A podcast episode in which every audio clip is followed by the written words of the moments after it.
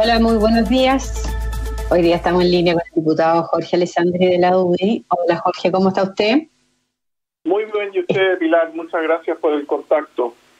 Muchas gracias por esta entrevista. El diputado Alessandri es uno de los pocos diputados de la, de, la UDI que ha votado en contra de los tres retiros. Eh, diputado, pareciera haber una locura colectiva. Nosotros nos escandalizamos el año pasado cuando los peruanos empezaron a sacar platas de los fondos de pensiones porque descubrieron que era una caja espectacular de tesoro. Y resulta que ahora nosotros vamos con el tercer retiro en nueve meses. Em, usted lo que usa como excusa para estar actuando de esta forma y estar sacando las platas que están destinadas a hacer pensiones acumuladas durante 40 años es que estamos en año de reelección y la gente teme no reelegirse. La pregunta para usted, diputado, que también es diputado por el Distrito 10, ¿usted no, no arriesga no reelegirse por no apoyar el, el retiro? Mire, cuando uno está en política, muchas veces sus decisiones pueden ser más populares, menos populares, pero yo veo el servicio público como una cosa de largo plazo. Y yo estoy seguro que es una pésima política pública.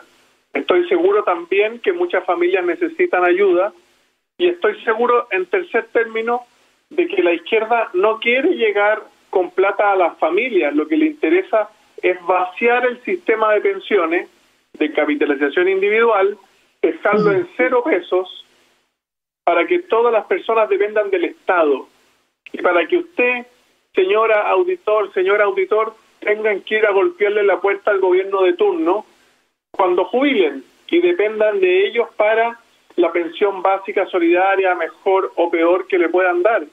Y esta es una historia, es un guion que hemos visto en muchos países de Latinoamérica, de Europa, cuando los países cambian al sistema de reparto, finalmente se dan cuenta que los jóvenes no son capaces de financiar a los más viejos y empiezan a subir los impuestos. Y no solamente a los súper ricos, al gran empresario, empiezan a subir los impuestos a la clase media para pagar estas pensiones. Y finalmente el que trabajó 30 años y se preocupó de imponer, se da cuenta que termina sacando las mismas 250 lucas que el que no trabajó o trabajó en negro o no quiso imponer. Y eso evidentemente... diputado Alessandri, porque en Argentina se financian las pensiones con emisión y eso es inflación, entonces les pagan una pensión de 100, pero con una inflación del 50% a fines de año tienen la mitad de poder adquisitivo. Y si ese fuera el objetivo, ¿por qué tenemos esta marea eh, populista cuando saben que hay un daño, que la gente, la gente vulnerable, hay 3 millones, ya sacó toda su plata, que los que más necesitan ayuda son los informales y los informales en general no cotizan. ¿Por qué entonces hay 42 diputados de Chile Vamos que se, suman a esta marea populista? Yo creo que porque no son capaces de aguantar la presión de las redes sociales, la presión del, del debate. Siempre es más fácil decir voy a repartir plata y se da una dicotomía acá de que la izquierda está diciendo que en la crisis cada uno se rasque con sus propias uñas, saque su pro... Este no es un cheque que te hace Pamela Giles, este es un cheque que tú sacas de tus ahorros de 20 años. En cambio, la derecha, algunos estamos diciendo que tiene que ser el Estado el que salga con transferencias directas, por lo tanto, todos renuncian acá a sus principios, se da vuelta la moral, se dan vuelta las ideas, se dan vuelta los principios y al final es qué cosa tiene más likes o más me gusta en las redes sociales. Y finalmente no entramos al fondo del debate y está pasando lo mismo con el impuesto a los súper ricos. Y reitero, este es un guion que muchos países ya han seguido. Mire usted el caso de Argentina, pero mire también Ecuador, mire también en Brasil, mire cómo están quebrados los sistemas de pensiones en el hemisferio norte también. Esos países que nos gusta mirar en Europa y que encontramos que todo es perfecto, cómo le subieron el impuesto a todo el mundo para tirar este carro de aquellos que no cotizaron o no querían o, hay que financiar porque están llegando a la vejez. Y Chile ya no es el país de cuatro niños por mamá o por familia. Chile es un país de 1.5 con suerte. Entonces los jóvenes no alcanzan a financiar a los inactivos. Y este cuento de que las AFP funcionaron mal, pueden tener mil formas de perfeccionarlo, pero usted no puede esperar que con 15 años de cotización le vayan a financiar 35 o 40 años de inactividad. La matemática no da. Por lo tanto, o empezamos a pensar en cotizar 18%, o empezamos a pensar en cotizar hasta los 70 años, o estamos hablando de puras falsedades. Diputado, pero aquí se ha instalado un discurso para legitimar la extracción de los recursos que están destinados a la DG, de que el gobierno no da los recursos adecuados y que no llega a toda la gente. Incluso Joaquín Lavín, que es su presidencial, dijo que las ayudas del gobierno no llegan ni a la mitad de las personas.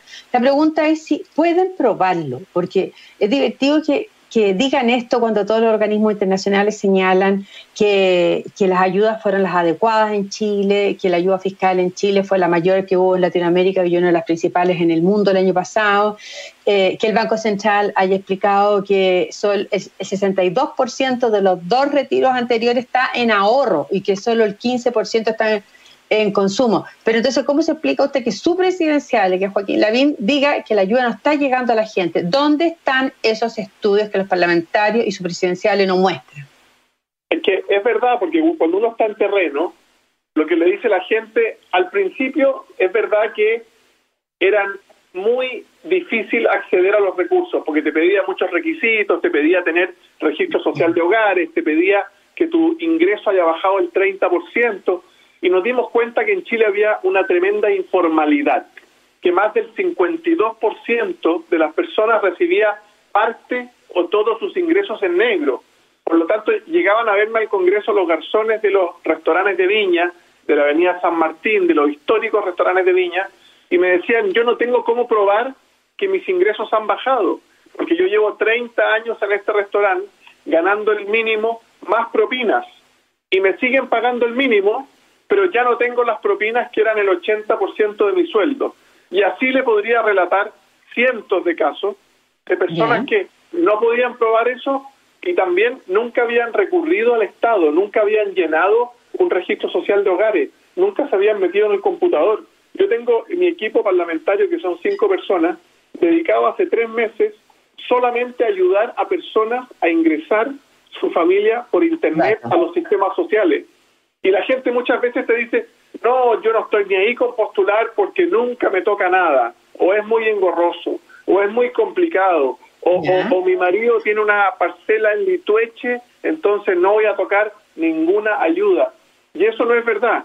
Se ha ido flexibilizando, ya no tienes que probar que tu sueldo bajó, basta con una declaración jurada que tú pongas que estás en ingreso cero o en ingreso 200 mil. Hoy día es mucho más fácil. Entonces, fue lento el gobierno, sí, fue engorroso también porque mucha gente no está alfabetizada digitalmente. Hay mucha gente en mi distrito que no tiene celular con internet, que no tiene acceso a internet. Pero yo diría que ahora, en abril, comparado con abril del año pasado, está mucho más fácil acceder a los recursos. Si tú tienes una familia de cinco personas, puedes acceder a 500 mil pesos mensuales del IFE. Además, el bono clase media de otros 500 mil. Por lo tanto, los recursos están, pero el Estado no va a tocarte la puerta y te los va a llevar en una bandeja. Tú tienes que asesorarte por algún hijo, algún nieto que tenga más acceso a Internet y postular a las cosas. Entonces, no se justifica este tercer retiro, porque las ayudas que está ofreciendo el gobierno hoy día, negociadas con el Congreso, son llegan a 10 millones de personas, que es el nuevo ingreso IFE y, el bono de clase media. No se justifica hoy día, entonces lo que dice la BIM no corresponde, que las ayudas no llegan ni a la mitad de las personas? Yo, creo que en la práctica están llegando a, la mitad, pero no porque no estén las ayudas, es por la dificultad en postular, ingresar, llenar los formularios. Entonces, también la gente tiene que abrirse a pedir ayuda del Estado. Aquellos que nunca han estado inscritos en ningún listado, el llamado que yo les hago es métate a rsh.cl, Registro Social de Hogares, llena tu información y la plata te va a llegar. Créele al Estado esta vez. Eh, entonces, si hay un problema de procedimiento que la gente no sabe acceder, no, es un tema de que la ayuda no esté. Y, usted era partidario de que el gobierno asumiera la propuesta de la BIM para evitar el tercer retiro. Eh, pero esa propuesta que es traer las platas del en vez del fondo de pensiones, del seguro de cesantía, también ha sido criticada por el Fondo Monetario Internacional, que ayer dijo que era era lo que digo absolutamente innecesario porque dice que existen las platas en Chile que han sido las adecuadas el año pasado y las que están previstas este año para ayudas también son las adecuadas y que uno no puede atacar eh, fondos que son estructurales para atacar el tema de las pensiones y de la cesantía sacando las platas para enfrentar la pandemia. ¿Usted sigue apoyando La, alternativa de, de Lavín? Una cosa es trabajar en el Fondo Monetario Internacional o ser columnista o ser profesor universitario y otra cosa es estar en el Parlamento y en la política real. Nosotros tenemos varios chanchitos de ahorros en Chile y estamos de acuerdo que el peor chancho para romper es el de la AFP, porque las AFP no solo entregan pensiones, la AFP es el colchón de plata sobre el que descansa la economía chilena. Con esa plata se financian los créditos hipotecarios, se financian las carreteras, se financian los aeropuertos, se financian eh, los préstamos a las pymes. Por lo tanto, si tú rompes ese chancho, no solamente dejas a gente sin pensión, sino que le pegas una patada a la estructura de la economía de Chile.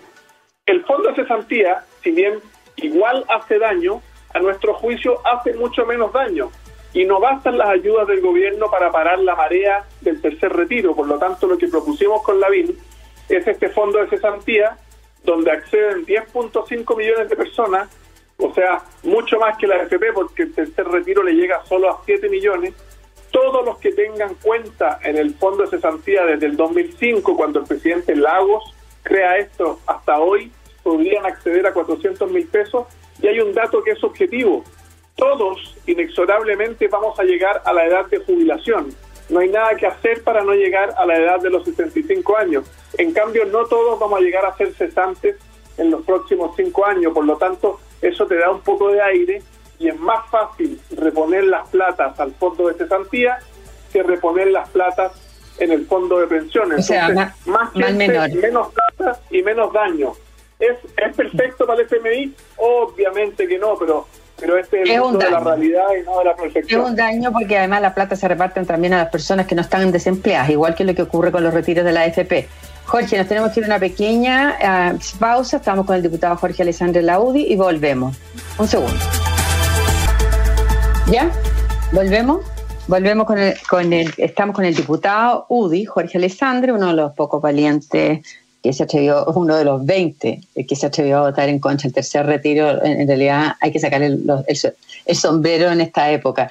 Diputado, estábamos hablando de que la propuesta de la BIN es menos mala que la, del retiro de los fondos, aunque haga también un daño a los fondos de cesantía. Eh, de Bordes, que es el candidato presidencial de RN, lo ha apoyado, pero el problema es que en RN quieren las dos cosas, quieren sacar en la plata los fondos creados para las pensiones y los fondos creados para el, fondo de cesantía. Y, ayer Desborde amenazó al gobierno señalando que si lo lleva este retiro al Tribunal Constitucional, que eventualmente lo podría objetar, él, no, comilla, no nos quedaría otra que redactar otro proyecto en los términos del que se rechazó, se refiere al que se rechazó en la mañana de ayer, que tenga posibilidad de pasar al Tribunal Constitucional, de pasar por el Tribunal Constitucional, refiriéndose a que en el fondo esta vez votarían y, y tienen la mayoría, porque tuvieron ayer más de dos tercios para aprobar el proyecto transitorio, pero que usarían esa mayoría para aprobar ahora una modificación permanente a la Constitución para intervenir en las facultades eh, presidenciales que son exclusivas en materia de previsión social. ¿Qué le parece esta amenaza? Bueno, me parece mal, me parece mal eh, el diputado Desborde, hoy día candidato, fue, un, fue un gran aporte en el Congreso, una persona que lograba llegar a acuerdos, pero hoy día en esta lucha desatada por la primaria, por subir en las encuestas, y, el diputado Santana, que es diputado por Chiloé, cuando habló ayer en la Cámara, dijo que si nos fijábamos en el primer, segundo y tercer retiro, el partido que más votos había aportado a aprobar esos tres era Renovación Nacional. Entonces uno se hace la pregunta al final, este es el proyecto de Pamela Giles y de Renovación Nacional. Y, si uno ve el futuro, eh, Mario Desbordes, una persona joven, va a estar en política en 15 años más probablemente, cuando tengamos la debacle en las pensiones, cuando la señora que sacaba una pensión vea que esa se redujo a la mitad, cuando el Estado no pueda solventar, van a ir a tocarle la puerta a Pamela Giles para pedirle explicaciones, pero también a Mario Desbordes, también a ese partido que se jacta de decir que han sido los que más han aportado votos a lo que a mi juicio es la peor política pública de los últimos 100 años. Y además siguiendo el guion de Argentina y de tantos países de España que no han podido financiar. Entonces, ellos, a mí me avergüenza un poco ser parte de esa coalición donde los candidatos amenazan, donde los candidatos le dicen al gobierno lo que tiene que hacer. Yo diría que primero hay que ganar las elecciones y después empezar a poner las condiciones. Pero está dejando jaque mate el gobierno, eh, el candidato de borde, ¿no es cierto? Porque si, si efectivamente el gobierno se atreve a llevar este proyecto al Tribunal Constitucional, existe el riesgo de que de borde, como lo está anunciando, pida que se vote un artículo eh, permanente para autorizar este retiro, y, eh, con lo cual derrotaría las objeciones que puso el Tribunal Constitucional en el caso del segundo retiro. ¿Qué debe hacer el gobierno, en su opinión? Por suerte, la, Mario Desbordes no, no, no lidera toda la bancada de Renovación Nacional. Eh, usted puede hablar con el presidente de la Cámara, con Diego Paulsen, RN, y no va a estar de acuerdo con eso. Puede hablar con Sebastián Torrealba, puede hablar con Diego Chalper. O sea, no hay. ¿No van a estar los, votos, cree usted? Los dos Yo creo que va a costaría mucho que estén los votos y encuentro que es una señal de matonaje inaceptable de parte de Mario Deporte. Así es. Este por parte de los propios oficialistas, que es lo más eh, insólito, ¿no? Porque uno podría esperar este patonaje a la izquierda, pero resulta que es de parte del ex ministro del propio presidente. Eh, diputado Alessandri, ¿este tercer retiro usted cree que existe alguna posibilidad que lo detenga el Senado o eventualmente el Tribunal Constitucional? Yo no tengo confianza en el Senado en este tema. Ya he visto muchas declaraciones del senador Moreira, em, del senador Castro, muchos senadores oficialistas que han caído en esta ola del populismo. Em, uno pensaría que los senadores que tienen periodos de ocho años, que no les toca la elección tan inmediata, pudieran poner paños fríos en la discusión y, y hacer una discusión más seria, pero no ha sido así. Por lo tanto, yo confío más en el Tribunal Constitucional y paralelamente que el gobierno vaya mejorando la forma de postular a las ayudas, que vaya llegando a más personas, igual que en el COVID-19, que salen a, rastrear a los enfermos y salen a rastrear a los contactos estrechos, yo le pediría al gobierno que salga en las comunas populares a buscar personas a las plazas para que postulen a los beneficios. Eh, hoy día tenemos que ir a buscar a la gente para que la gente sepa qué beneficios le, le corresponden, y, le toca. Ahora, Jorge, nada le compite a los fondos acumulados donde, durante 40 años, los fondos de pensiones, porque resulta que estamos hablando que ya han sacado 35 mil millones y el gobierno, entre el año pasado y este, está invirtiendo 18 mil millones de dólares, estoy hablando, en enfrentar la crisis. O sea que si lo que está corriendo aquí es la posibilidad de sacarle los fondos a las pensiones, serían 20 mil millones adicionales, más 7 mil millones, que es la propuesta de la BIN a los a los fondos de cesantía, no hay nada que le compita a eso. Sí, la gran diferencia, la, la gran diferencia es que en la AFP ya hay 3 millones con saldo cero y son los 3 millones que menos plata tenían y que menos ganaban cuando estaban trabajando. Entonces a esas personas sí les llega la propuesta de la BIN. Y si tú te fijas en promedio, ¿cuántas son en este tercer de retiro? Es un millón trescientos mil pesos, entre el que más saca y el que menos. Y la propuesta de la BIN tiene un techo de un millón. Por lo tanto, llegamos a esos 3 millones que tienen saldo cero y el monto estamos muy cerca, entre un millón y un millón tres, estamos muy cerca, por lo tanto, llega a las personas más vulnerables. Y no olvidar que estos dos retiros anteriores han inundado la economía con dinero, que ha sido muy positivo para ciertos mercados, pero también ha traído inflación. Han subido los bienes esenciales. Imagínate esos 3 millones que no le va a llegar retiro, que le sube la canasta básica por la inflación y al mismo tiempo no le llega el tercer retiro a su bolsillo. O sea, están en el peor de los mundos. ¿Y quiénes son? Los más pobres. ¿Y de quién es esta propuesta? De la izquierda que se supone que defiende a los más pobres. Entonces, al final, son demasiadas contradicciones basadas en la popularidad de una red social. Y bailada por la derecha. ¿Y qué responsabilidad tiene el gobierno en haber llegado a esta situación pensando que el gobierno no llevó el primer retiro al Tribunal Constitucional y que el segundo sí lo presentó, pero legitimó la exacción de fondos para pensiones a través de su propio proyecto que lo hizo viable? ¿Qué responsabilidad tiene? el gobierno y, yo también como, como diputado oficialista, uno se empieza a aburrir un poco de jugar de defensa.